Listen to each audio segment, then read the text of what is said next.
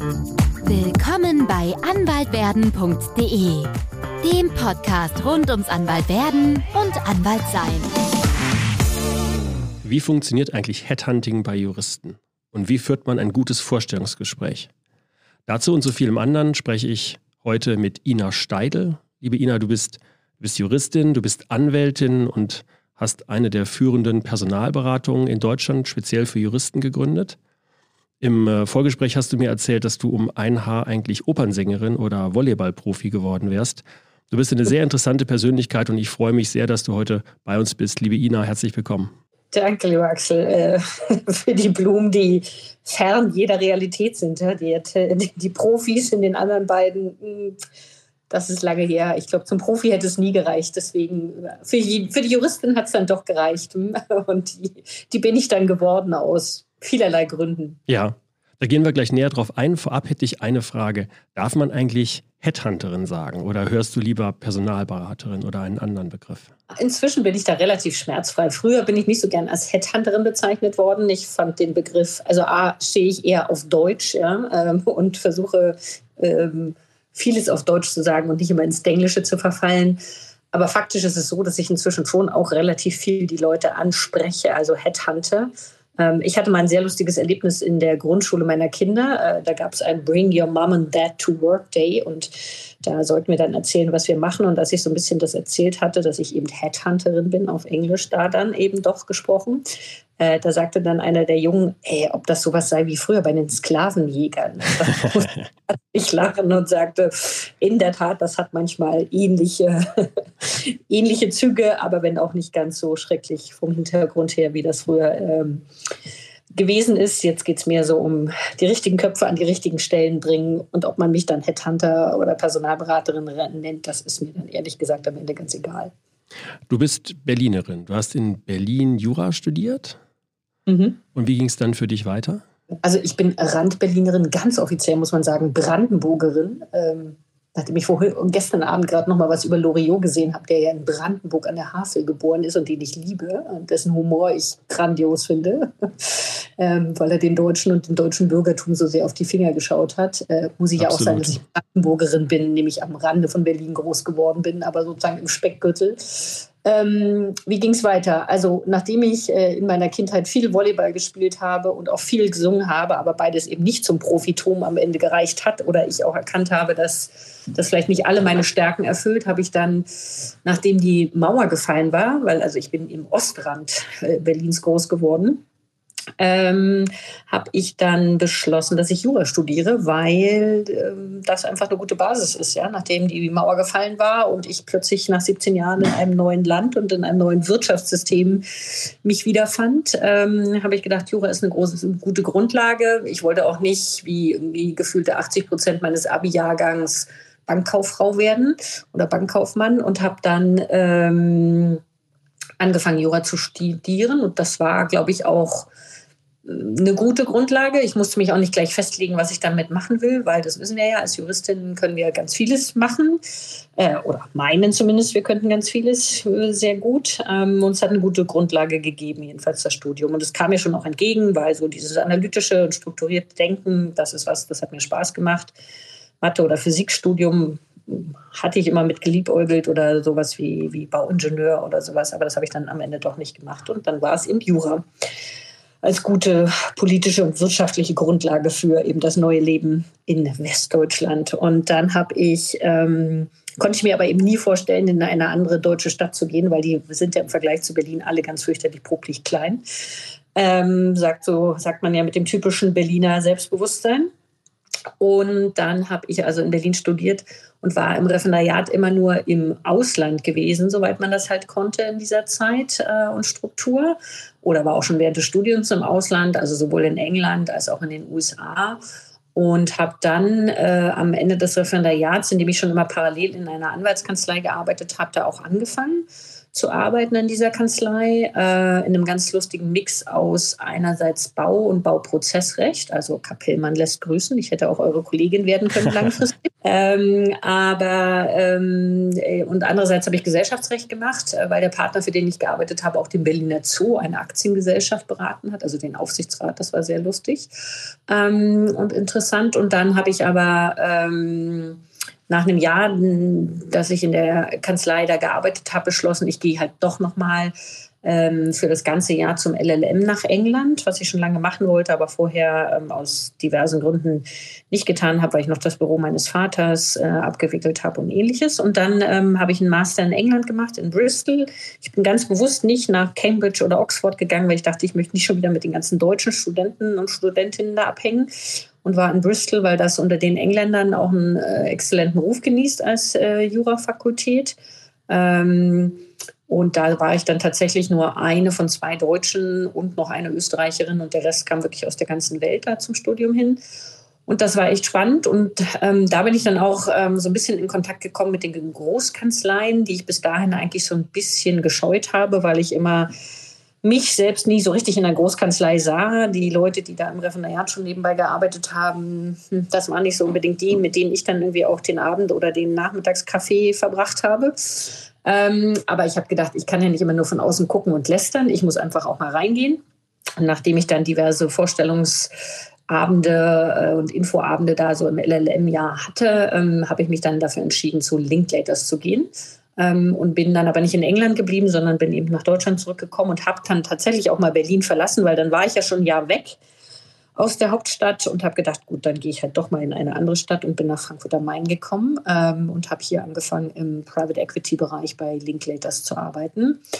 Und habe dann äh, relativ untypisch eigentlich für Linklaters nicht nur im Private Equity Bereich gearbeitet, sondern war dann auch mal im Finanzierungsbereich, war auch mal im Fonds Formation. Ich habe mal ein halbes Jahr in Moskau gearbeitet. Und am Ende dieser vier Jahre habe ich dann aber beschlossen, auf die Dauer ist es das nicht. Es macht mir einfach nicht genug Spaß. Und ich glaube und bin der festen Überzeugung, wenn man nicht Spaß hat, dann ist man einfach auch nicht gut. Ähm, und dann habe ich in der Großkanzlei aufgehört zu arbeiten und bin eher durch Zufall in die Personalberatung gekommen und habe da schnell gemerkt, das ist es, das macht mir totalen Spaß. Ähm, und der erste Laden, den ich noch angestellt gearbeitet habe, da habe ich sozusagen die Ausbildung genossen, habe aber auch schnell festgestellt, der Laden ist es nicht und habe da aber meinen Geschäftspartner, den Daniel Schollmeier, kennengelernt. Und dann haben wir 2006 Schollmeier und Steil gegründet, die damals erste deutsche Personalberatung für Juristen in Deutschland, weil wir gesagt haben, ähm, die deutschen Juristen haben nicht darauf gewartet, dass wieder der nächste Engländer oder Ami kommt und uns erklärt, wie es geht, sondern wir sind selber deutsche Juristinnen und können das auch selbst. Und das war dann sozusagen die Geburtsstunde von Schollmeier-Stein. Aber was ich bemerkenswert finde, sozusagen, du hast dich an eine Personalberatung gewandt, selber für dich als Kandidatin und wurdest dann dort quasi angestellt. Wie, wie ist das denn gekommen? Genau, ich, ähm, also die hatten damals Stellenausschreibungen, so wie es die heute auch noch zum Teil jedenfalls gibt in, in den einschlägigen Zeitschriften Juve, NJW. Äh, ich glaube, damals gab es noch gar keinen Online-Stellenmarkt, sondern es war tatsächlich noch die echte Zeitung, die ich da in der Hand hatte. Und die hatten eine Stelle ausgeschrieben, die klang ganz interessant, weil ich mir eben schon vorstellen konnte, aus der Kanzlei ins Unternehmen zu gehen. Die hatten aber tatsächlich auch eine Anzeige sozusagen in eigener Angelegenheit.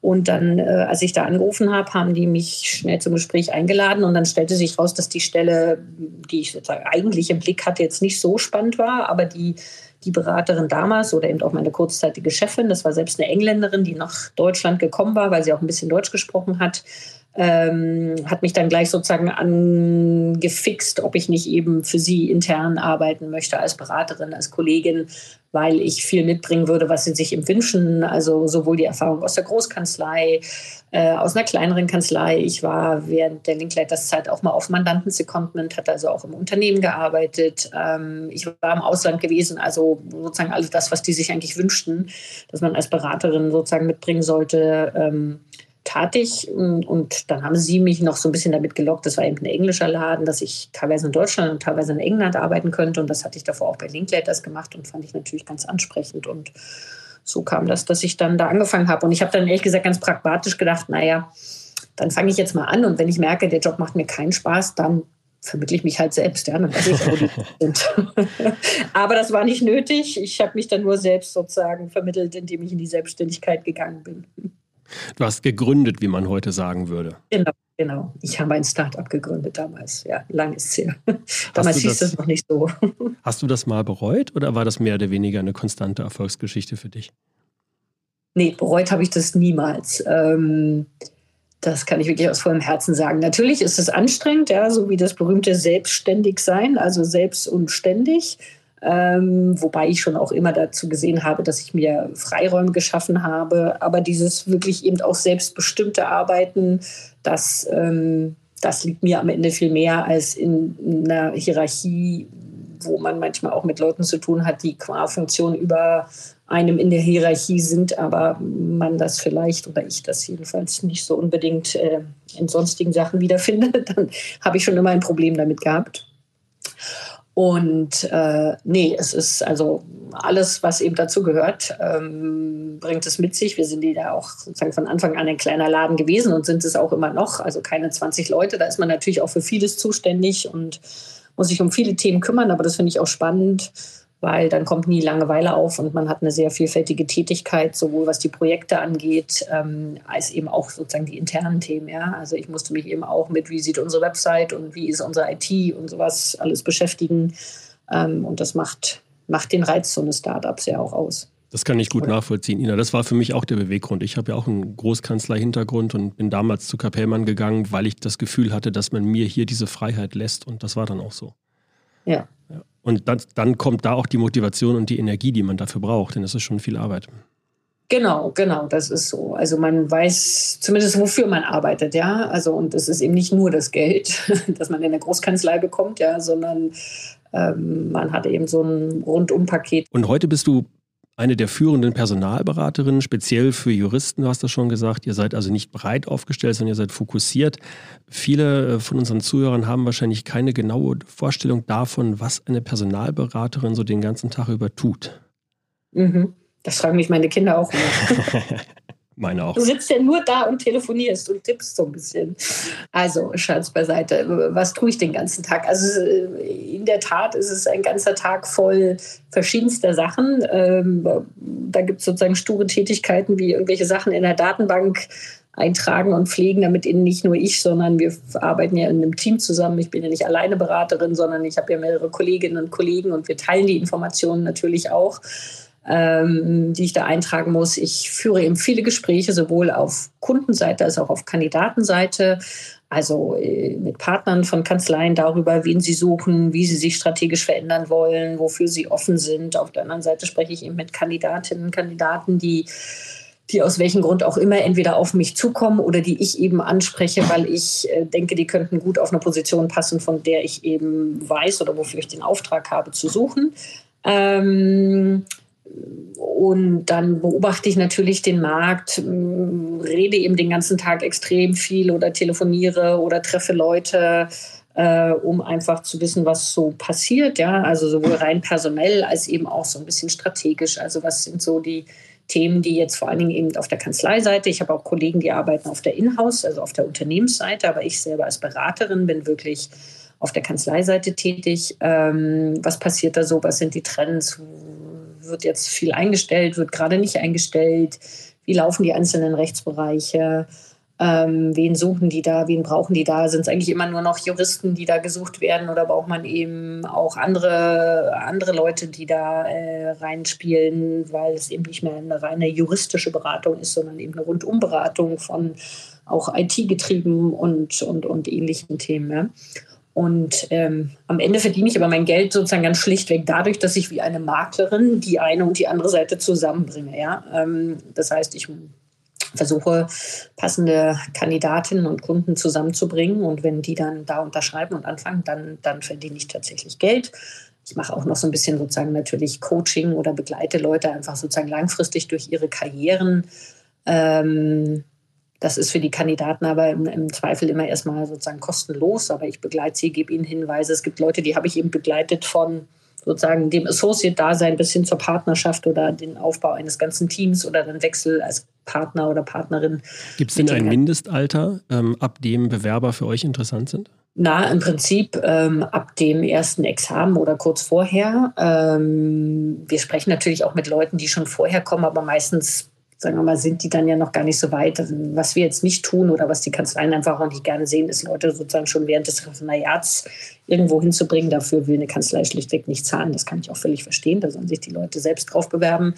Und wenn sie dann gut sind, dann werden sie ja meistens auch von den Kanzleien umworben und, und ähm, sind dann gut dabei. Aber wenn sie nach dem ersten Examen oder in der Phase des ersten Examens dann sagen, ich weiß nicht, ich habe jetzt zwar eine Kanzlei gesehen, aber die hat mich dann doch nicht so ganz überzeugt, wen gibt es denn noch, dann, dann können die gerne zu uns kommen und sind dann bei uns gut aufgehoben, weil sie dann eben von uns das breite Bild bekommen, wer macht was, wie, wie sind, sind die Perspektiven da, welche Partner haben welchen Ruf am Markt, so, wo kann man gut arbeiten, wo ist eine hohe Fluktuation.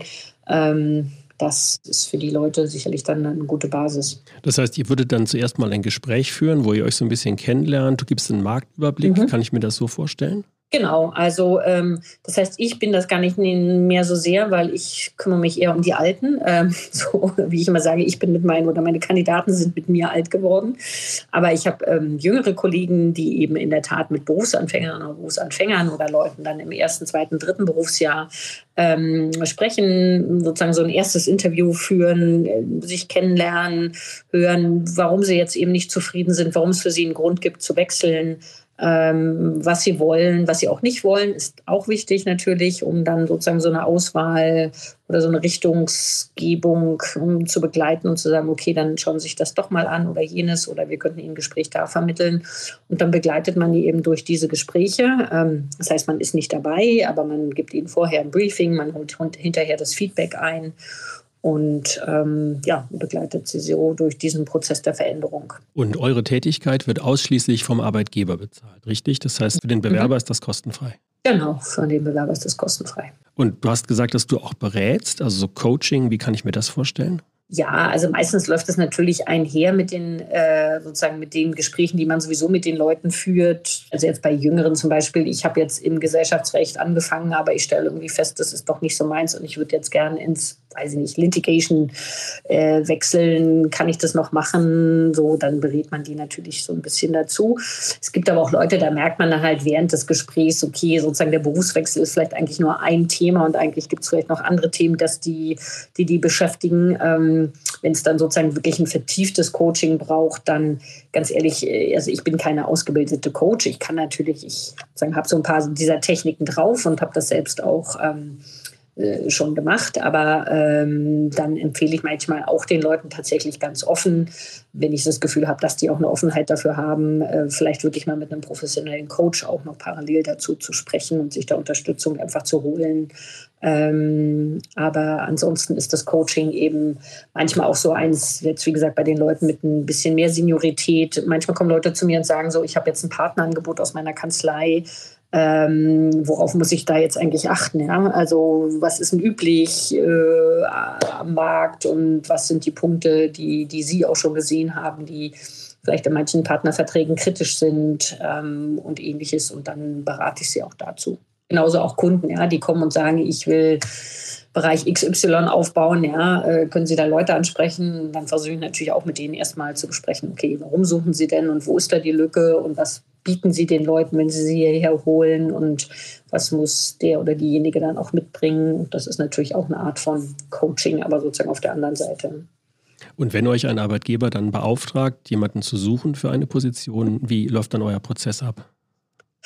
Dann, äh, wie gesagt, dann haben wir ja mit dem Auftraggeber der Kanzlei oder, oder auch dem Unternehmen gesprochen, wen die suchen, warum die suchen und wir wissen sozusagen alles dazu. Und dann gehen wir halt raus in den Markt und gucken, wer dazu passen kann. Also das allererste ist gar nicht unbedingt raus in den Markt, sondern wir schauen in unsere Datenbank. Dadurch, dass wir jetzt schon über 15 Jahre am Markt sind, äh, haben wir eine relativ umfangreiche Datenbank von Kandidatinnen und Kandidaten, ähm, die wir eben schon kennen und da sind meistens schon auch mal die ersten drin, die man ansprechen kann, wenn es jetzt nicht was total Exotisches ist, aber auch mm, dafür findet man meistens noch ein, zwei Leute in der Datenbank, wenn man sie nicht sowieso im Kopf hat. Und, ähm, und wenn der Kunde natürlich wünscht, dass er noch ein paar mehr äh, kennenlernt, dann schauen wir eben auch nochmal eben in die Kanzleien oder Unternehmen rein und schauen, wen man da ansprechen kann da sind wir natürlich immer ein bisschen limitiert, weil wenn man auf der einen Seite mit Kunden arbeitet, ähm, kann man nicht sozusagen vorne die Leute bringen und hinten wieder rausholen. Es ist aber auch mal mit dem Kunden besprochen, wo können wir überhaupt ansprechen und wo geht das äh, und wo geht es auch nicht. Und dann, ähm, dann stellen wir sozusagen so eine Auswahl von Kandidatinnen und Kandidaten zusammen ähm, und stellen die dem Kunden vor und dann führt der Kunde die Gespräche und dann läuft sozusagen das ganze Prozedere so ab, ganz normal, wie das eben auch bei einem einzelnen Bewerber abläuft die führen die Gespräche, wir holen das Feedback ein und schauen dann und meistens sozusagen aus so einer Liste kristallisiert es sich dann ziemlich schnell raus, dass dann eigentlich nur noch ein, zwei vielleicht interessant sind wirklich, die dann weiterverfolgt werden und die dann dadurch mehrere Gesprächsrunden in, in der Kanzlei, wenn wir jetzt mal das Kanzleibeispiel nehmen, gehen, Leute in Deutschland kennenlernen auf internationaler Ebene, ja, wenn es jetzt eine größere Kanzlei ist und dann irgendwann da ein Angebot rausgelegt wird und dann der oder diejenige es hoffentlich auch annimmt. Das heißt, wenn man vermittelt werden will, gibt es, wenn ich das richtig verstehe, zwei Wege. Das eine ist, man registriert sich bei euch in eurer Datenbank. Oder das genau. zweite ist, man macht sich sichtbar, dass man gefunden wird, wenn ihr aktiv sucht. Genau, das sind beides äh, gangbare Wege und je nachdem, wie aktiv man das eben betreiben möchte. Wenn man jetzt wirklich sagt, ich möchte wechseln, dann kann man uns wirklich ganz aktiv anrufen. Das hat auch überhaupt gar keinen Makel oder so. Ja, wir werben manchmal auch damit, dass wir sagen, sozusagen warten Sie nicht auf den Headhunter-Anruf, sondern rufen Sie uns an. Das ist auch völlig normal, ja, sich zu melden und zu sagen, ich äh, will mich umschauen. Und dann, ähm, klar, andersrum, wenn man sagt, naja, ich bin vielleicht latent offen, dann gibt es ja auch in den entsprechenden, weiß ich nicht, LinkedIns, ja, da kann man da sein Häkchen setzen, bin bei offen für Angebote, dann wissen das auch die entsprechenden Leute, also nicht nur wir, sondern auch viele schlechte Konkurrenten, die einen dann im Zweifel mit E-Mails oder Nachrichten nerven. Ja, da muss man natürlich auch sehr aufpassen äh, als Kandidat oder Kandidatin, ähm, dass sozusagen man da nicht so ein bisschen die Herrschaft über sich selbst verliert, ja, weil dann Leute einen da auch sehr schnell äh, vielleicht mal in den Markt schmeißen, ohne dass man sein Einverständnis dafür gegeben hat. Ja, das ist was, was wir in den letzten Jahren verstärkt beobachten. Gar nicht so sehr dann hier die deutschen Kolleginnen und Kollegen, die als Headhunter oder Personalberater unterwegs sind, sondern viele Engländer, die einfach auch mal dann Profile in die Gegend schmeißen. Ähm, das haben wir auch schon erlebt. Dann werden uns Kandidaten angeboten, die von ihrem Glück gar nichts wissen. Genau. Ja, genau. massiv unseriös. Genau, das, ähm, das kann eben auch passieren. Ja. Deswegen, wenn man es wirklich aktiv gestalten will, dann einfach mal eine E-Mail schreiben oder zum Telefonhörer greifen und mit uns uns reden. Ja. Social Media, ein gutes Stichwort. Was sollte man denn beachten, wenn man da sein Profil ausfüllt, bei LinkedIn oder vielleicht bei Xing oder sonst wo? Naja, also sozusagen, je mehr man reinschreibt, desto besser natürlich, ja, weil man eben sichtbarer ist. Ähm, wie gesagt, man muss eben aber auch aufpassen, dass man eben, also wenn man nicht wirklich aktiv suchen will, dann würde ich eben zum Beispiel nicht das Häkchen setzen bei bin offen für Angebote, weil dann wird man wirklich zugespammt inzwischen. Ja? Also sozusagen jedenfalls auf dem Associate-Level, aber auch auf dem Partner- oder Partnerin-Level. Ähm, und dann sollte man natürlich seine, sagen wir mal, man kann da so seine spannendsten Mandate reingeben, wenn sie sowieso öffentlich sind ähm, oder eben Interessen, die man hat oder Sonderthemen, die man begleitet, wenn man jetzt, weiß ich nicht, zum Beispiel Arbeitsrechtler ist und sagt, also ich mache alles im Arbeitsrecht, aber ich hasse Datenschutz oder sowas, ja. Schließt sich eigentlich fast aus, muss man eigentlich machen. aber ist jedenfalls was, was ich nicht so gerne mache, dann kann man das ja sozusagen entsprechend betonen ja, man sollte es aktuell halten. Ähm, man sollte wie immer im Leben nicht lügen und irgendwas dazuschreiben, was nicht stimmt, weil das kommt immer raus. Ähm, Gibt es das, dass Leute wirklich was erfinden? Ja, also ich meine, wir wissen ja alle, es gibt auch Leute, die ihre Examensnoten verschönern. Ja, das sollte man keinesfalls tun. Nicht nur, dass es strafrechtliche Relevanz haben kann, aber ähm, äh, auch so berufliche Stationen sollte man schon irgendwie ordentlich angeben. Es gibt auch Leute, die, weiß ich nicht, manchmal in irgendeiner Kanzlei waren, aber nur ganz kurz und das dann weglassen. Gut, auf einem LinkedIn-Profil kann man das machen. Im echten Lebenslauf würde ich das schon äh, eher drin lassen und dann eben einfach erklären, warum das vielleicht nur zwei Monate funktioniert hat und man dann da wieder gegangen ist. Am Ende würde ich aber sagen, liegt immer noch die, die, die äh, Würze liegt in der Kürze. Also man sollte jetzt irgendwie auch nicht endlos werden. Also im eigenen Lebenslauf wie auch auf dem LinkedIn-Profil. Ja. Und man kann natürlich viel tun, indem man eben tatsächlich Sachen postet. Wobei ich ja immer dafür bin, dass man wirklich nur relevante Sachen postet. Also die 88. Ich bin jetzt auch von der Wirtschaftswoche äh, nominiert worden oder genannt worden, kann man machen, aber sagen wir mal, da unterscheidet man sich nicht mehr von 120.000 anderen. Ja. Nee, mit Sicherheit nicht.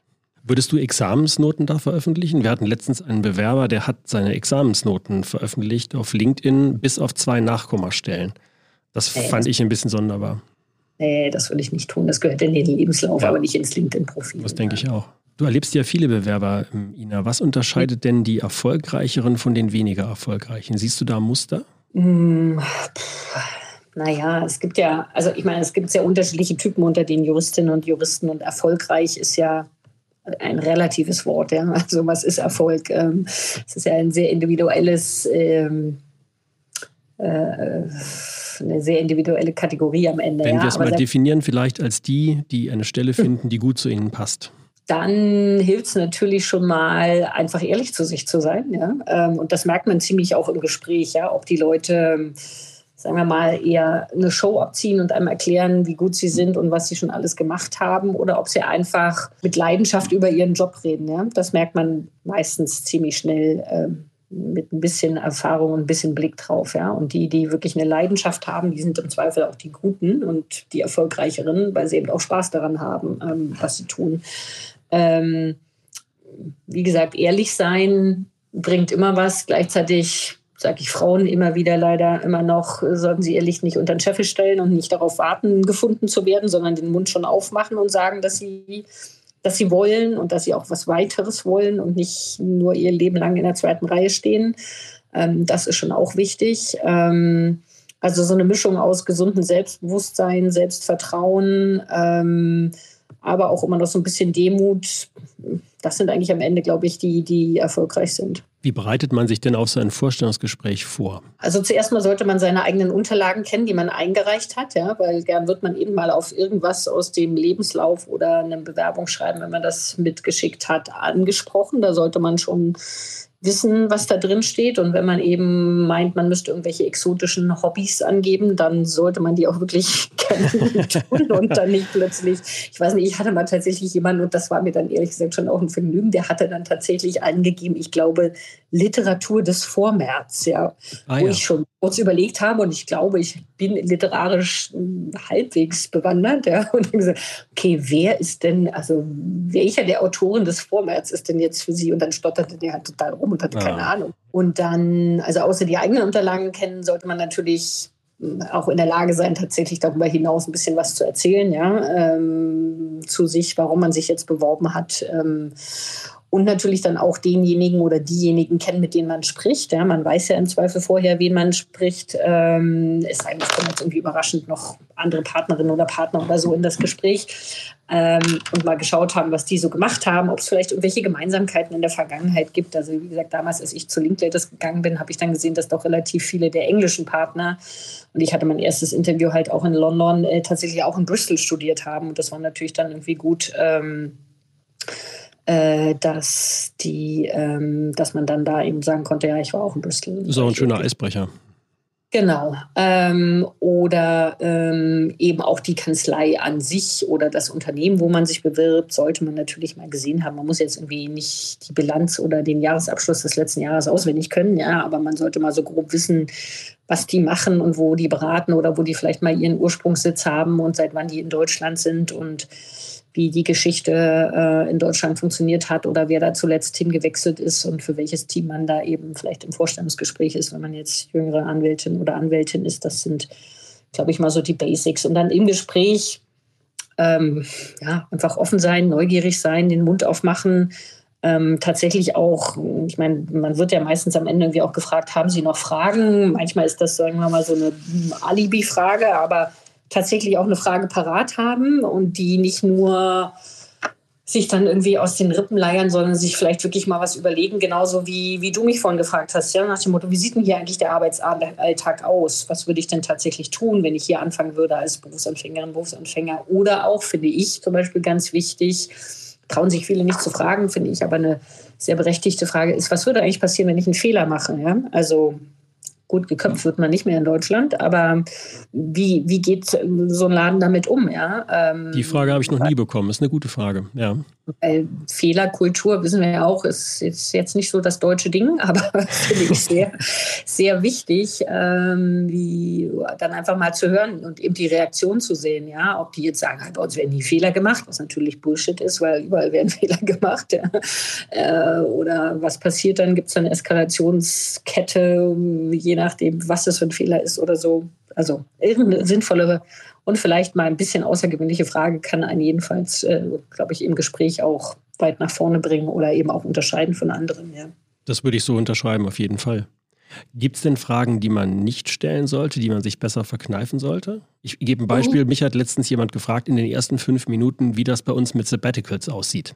das ist, äh, das, äh, ja, da denke ich auch mal, oh Gott, jetzt bin ich auch schon so, also ich bin zwar kein alter weißer Mann, aber ich bin eine alte weiße Frau inzwischen und denke auch, man kannst du nicht erstmal anfangen zu arbeiten, bevor du nach dem Sabbatical fragst. also ich glaube, inzwischen gehört es was dazu, dass man diese Frage nehmen muss, ähm, weil teilweise haben es vielleicht die Kanzleien ehrlich gesagt auch so ein bisschen selbst verschuldet, weil die Antwort, die sie vermeintlich also ich glaube, ihr seid dann natürlich eine Ausnahme, aber viele große Kanzleien äh, internationalen Ausmaßes haben halt immer nur die eine Antwort und die ist, wir zahlen immer noch mal mehr Gehalt, ja. Aber das ist natürlich nicht die Antwort auf viele der Fragen, die ja. diese Generation hat, ja. ja.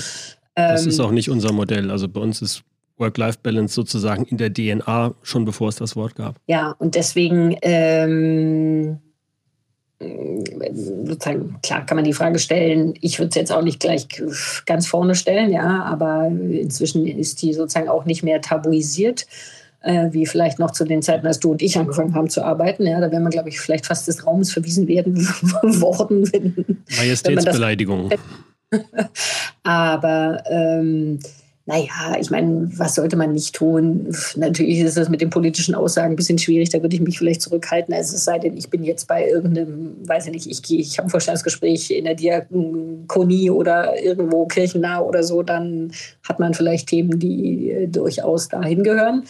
Ähm, was sollte man auch nicht fragen? Boah, ich weiß gar nicht. Naja, also ehrlich gesagt, so ein Menschenverstand, würde ich sagen, sagt einem schon, was man sagen kann und was man nicht sagen kann. Also uns ja, fragen zunehmend Bewerberinnen nach dem Frauenanteil und zwar auch in der Partnerschaft, weil wir machen ja nicht deutlich, wer bei uns Partnerin ist und wer nicht oder Partner, ja. weder auf der Visitenkarte noch Briefkopf oder Website.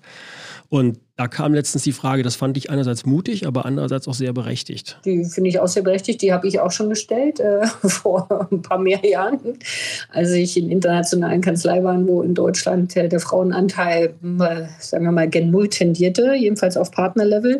Ähm, und dann äh, sah man da so ein paar zuckende Gestalten auf englischer Seite sitzen, die irgendwie auch noch nicht so verstanden dass deutschen Kanzleien. Das war so die Zeit so 2000, 2001, ja, wo gerade ja viele der großen Fusionen stattgefunden hatten und für die Engländer das ja so gar kein Thema waren, aber in Deutschland eben offensichtlich ganz wenige Frauen da überhaupt nur in der Partnerschaft waren.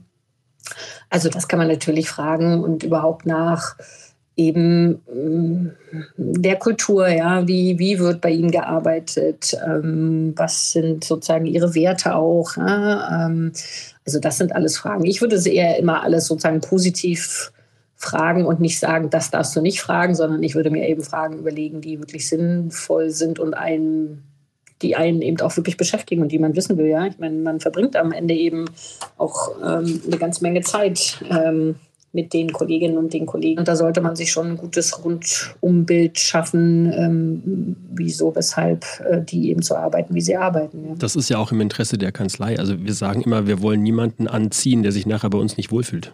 Was nee, macht klar. man denn, wenn man eine Absage bekommt?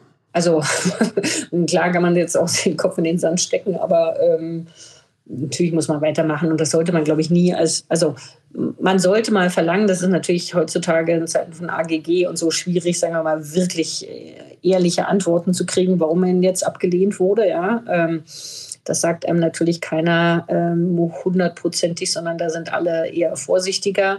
Aber wenn man das jetzt zum Beispiel über uns macht, ähm, wir versuchen das schon mit einem Kunden zu besprechen, warum jetzt der oder diejenige so gar nicht ging oder warum man sich eben einfach von einem anderen entschieden hat. Und ähm, dann versuchen wir das den Leuten schon auch wirklich äh, sozusagen so klar wie möglich weiterzugeben, dass sie auch wirklich ein hilfreiches Feedback kriegen, warum es nicht funktioniert hat und warum es eben vielleicht beim nächsten Mal dann funktionieren kann. Ja. Ist vielleicht auch ein Vorteil, wenn man das über euch macht, dass ihr hintenrum nochmal fragen könnt, äh, genau. woran lag es denn? Ja.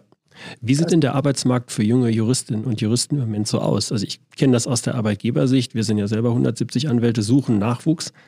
Und mhm. ähm, finden es nicht einfach, so viele zu finden, wie wir brauchen. Also ich habe die, die Wahrnehmung, es ist sehr stark ein, sozusagen ein, ein ähm, Angebotsmarkt, also für junge Juristinnen und Juristen, die da eine sehr starke Stellung haben. Siehst du das auch so? Also grundsätzlich würde ich das schon unterschreiben, wobei man natürlich sagen muss, jetzt gerade so in den letzten Monaten gibt es eben auch Bereiche, wo einfach schlichtweg nicht mehr so viel eingestellt wird. Ja, also gerade alles, was so rund um Transaktionen, Gesellschaftsrecht, Immobilienrecht und so, da gingen jedenfalls in den großen Kanzleien die Einstellungszahlen schon klar zurück. Ähm, oder andersrum steigern, waren die Ansprüche natürlich gestiegen, ja. Und wenn man halt jetzt nur, was ja immer noch sozusagen überdurchschnittlich ist, aber trotzdem jetzt nicht spitze ist, sagen wir mal zweimal sieben Punkte im Examen hat statt zweimal der berühmten neun Punkte, dann war es teilweise gar nicht so leicht, jetzt sofort auch eine Stelle zu kriegen als junger Jurist oder jüngere Juristin. Aber wenn man die entsprechenden Qualifikationen mitbringt, ist es völlig so, wie du es sagst, dann kann man sich aussuchen, wo man hingeht, ja. ja. Gibt es da regionale Unterschiede? Ja, schon. Also ich meine, jetzt so was wie Hamburg oder München, ähm, da ist immer der Markt, der ein bisschen kleiner als jetzt äh, wie in Frankfurt zum Beispiel, jetzt auf der Kanzleiseite. Da gibt es einfach noch ein paar mehr Kanzleien und noch eine größere Auswahl. Ähm, und klar, wenn man dann in kleinere äh, Städte oder sagen wir mal ländliche Regionen geht, sowas alles, dann äh, keine Ahnung, südlich von Stuttgart oder so, ja. Da hat man zwar vielleicht die Auswahl, dann muss man da halt aber auch tatsächlich hinwollen oder daherkommen, um es da sozusagen auszuhalten. Ähm, ähm, aber insgesamt ist es schon so, dass der Arbeitsmarkt eigentlich für Juristen immer noch ein sehr guter ist und äh, wir uns nicht beschweren können, ja, ähm, dass ähm, oder, oder die jungen Leute sich jedenfalls nicht beschweren können, dass sie nicht viele Möglichkeiten haben, äh, einen Einstieg zu finden und wirklich auch in einer großen Breite von Kanzleien, Unternehmen, Beratungsgesellschaften, ja, also Big Four oder auch die Following 10 oder 15 oder so, die dann da kommen, da ist ja auch die Juristenbreite inzwischen stark und da hat man viele Möglichkeiten einzusteigen. Ja. Und keiner der Jobs muss ja unbedingt sozusagen der fürs Leben sein oder das ist ja heutzutage eigentlich schon fast die Ausnahme, dass man irgendwo anfängt und da dann tatsächlich auch alt wird. Ja.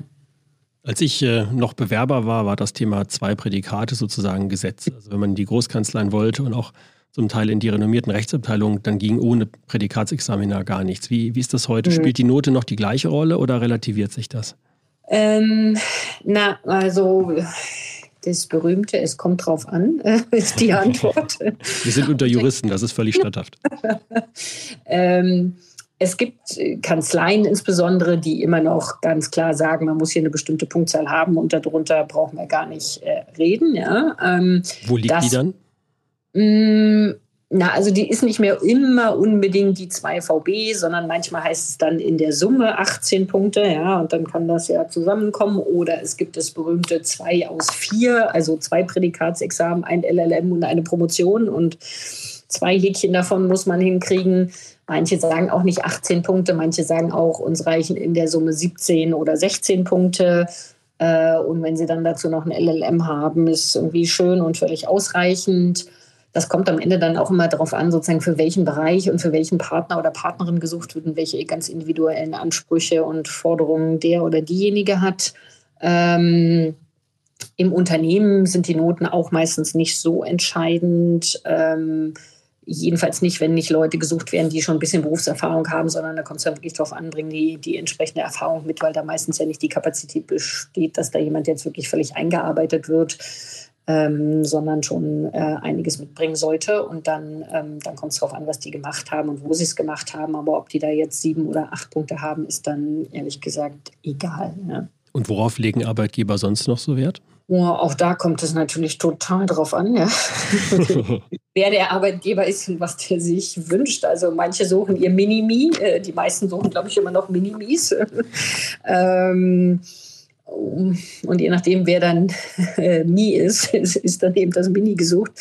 Naja, also ich meine, klar suchen alle Leute, die irgendwie breit interessiert sind und nicht nur ein Schmalspurwissen haben und die eben eine ordentliche Erfahrung mitbringen und die natürlich Englisch können und vielleicht noch eine zweite Fremdsprache ähm, und ähm, die eben breite Erfahrung gesammelt haben im Unternehmen oder in der Kanzlei. Ähm, oder eben beim Berufsanfänger, die mal nicht nur so einen stromlinienförmigen Lebenslauf gebracht haben, sondern vielleicht auch mal was Interessantes links und rechts gemacht haben. Ähm, ähm, also das kann man gar nicht so kurz zusammenfassen, aber am Ende, glaube ich, zählt immer noch das, was ich, glaube ich, mal ganz am Anfang gesagt habe. So Ehrlichkeit und Authentizität ist, glaube ich, immer noch wichtig. Ja? Also eine Stelle zu kriegen, dadurch, dass man eben einfach man selbst oder sie selbst ist, das ist, glaube ich, wichtig. Ja, das glaube ich auch. Du verfolgst ja juristische Karrieren zum Teil über viele Jahre.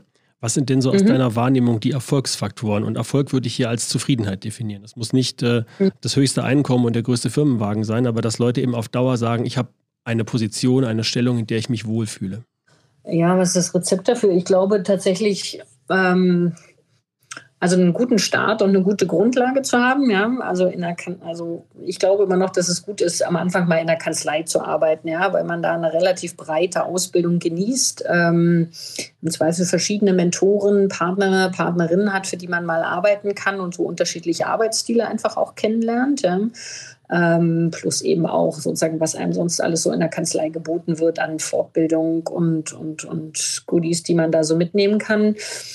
Und dann, ja, dann sollte man irgendwann anfangen, sozusagen wirklich seine, also ich will nicht sagen Leidenschaft, das ist so, Leidenschaft und Juristen liegt meistens ja so vermeintlich weit auseinander. Aber Och, manche Juristen haben ja doch eine offensichtliche Leidenschaft für ihren, äh, für ihren Job und, und insbesondere für ihren Fachbereich. Ja. Und ähm, und da sollte man irgendwann anfangen, sich wirklich damit zu beschäftigen und aus so einer Breite sozusagen seine Spezialthemen auszusuchen und die in denen zu beraten, soweit es eben geht, und dann bei einem nächsten Berufswechsel das auch wirklich konsequent zu verfolgen und zu schauen, dass man eben in dem Bereich weiterarbeitet und ein Wissen und damit irgendwie auch nach außen hin ein bisschen eine Wahrnehmung bekommt, ähm, in, in der man sich eben einfach wohlfühlt und in der man sozusagen in seiner Komfortzone ist und in seiner Position, in der man eben gern berät und, und unterwegs ist. Und wenn man eben merkt, dass man, glaube ich, an oder die Erfolgreichen merken irgendwann, wann sie da an ihre Grenzen stoßen, ja, und wenn sie eben sozusagen die Komfortzone vielleicht zu breit geworden ist und man mal wieder eine neue Herausforderung braucht, dann die auch wirklich zu verlassen, die Komfortzone und den nächsten Schritt zu gehen und äh, in eine neue Position zu gehen und sich was Neues zu suchen. Das sind, glaube ich, die, die am Ende erfolgreich sind. Wir haben bei uns ein, ein Mentorensystem. Das heißt, man bekommt vom ersten Tag an eine Mentorin, einen Mentor. Das ist jemand aus der Partnerschaft, der einen sozusagen begleitet. Ähm, mhm. Wir machen damit ganz gute Erfahrungen. Ist das in Kanzleien üblich? Also wir sagen immer, bei uns hast du keinen Chef, bei uns hast du einen Mentor. Ähm, manche Kanzleien machen das, das machen nicht alle. Ähm, das kommt so ein bisschen darauf an, wie die ihr System haben. Oft ist das dann auch vielleicht erstmal nicht gleich ein Partner oder eine Partnerin, sondern es sind so eine Art eher Buddies, also Leute, die zwei, drei, vier Jahre mehr Berufserfahrung haben und die einem jedenfalls so ein bisschen am Anfang an die Hand nehmen können. Ganz, ganz wichtig. Ähm, und das funktioniert, glaube ich, wirklich schon ganz gut und das schätzen die Leute dann auch, ähm, wenn sie in so ein System kommen. Ähm, und manche Leute brauchen aber auch wirklich sozusagen eine einzelne Zuteilung von, das ist der, zu dem gehe ich immer mit all meinen Fragen und das ist eben mein Chef oder meine Chefin. Ja, das kommt so ein bisschen auf die Typen, glaube ich, drauf an. Aber ich denke, ähm, grundsätzlich ist so ein, so ein Mentorensystem super gut und deswegen machen es auch einige Kanzleien und viele fangen, es gibt auch Kanzleien, die fangen ganz früh an, schon sozusagen Studentinnen, Studenten damit sozusagen zu sich zu holen oder an sie zu binden, indem man ihnen schon da so eine Art Mentor oder Mentorin an die Seite gibt, die, ähm, ja. die da ist, mit denen man sprechen kann. Ja. Du hast in deiner Zeit als Anwältin und auch als Beraterin ja sicherlich vieles dazugelernt, was du direkt nach dem Studium äh, bei der Beratung des Berliner Zoos noch nicht wusstest. Wenn es ähm, etwas gibt, was du sozusagen deinem jüngeren Selbst gerne zurufen würdest, rückwärts durch die Zeit, was du damals ja. hättest wissen sollen, was, was wäre das? Gott, was wäre das? Ähm, ich glaube, ich würde mir sagen, entspann dich. Ja? Versuch nicht immer alles hundertprozentig zu machen. ähm, das wird schon alles funktionieren. Ja? Ähm, also nicht zu über engagiert zu sein. Also Engagement ist natürlich wichtig, aber äh, sozusagen in einem gesunden Maß und eben in der Tat mal zu sagen, boah, jetzt äh, ich entspanne mich jetzt auch mal und das wird schon irgendwie funktionieren und nicht alles perfekt immer machen zu wollen. Ich glaube, das ist ein Ratschlag, den, den hätte ich ganz gut gebrauchen können vor 30 Jahren, so ungefähr 25 Jahren. Nicht, 25. nicht nur du, liebe Ina, nicht nur du. Danach kann nichts mehr kommen. Ich sage ganz, ganz herzlichen Dank, Ina Steidel. Ähm, deine Kontaktinformationen sind im Internet. Auf äh, LinkedIn kann man dich auch finden, wenn Bewerberinnen und Bewerber Kontakt suchen. Und dann bleibt mir nur noch dir eine gute Woche zu wünschen. Vielen Dank. Danke dir auch. Ciao. Ciao. Das war's für heute. Mehr gibt es unter anwaltwerden.de.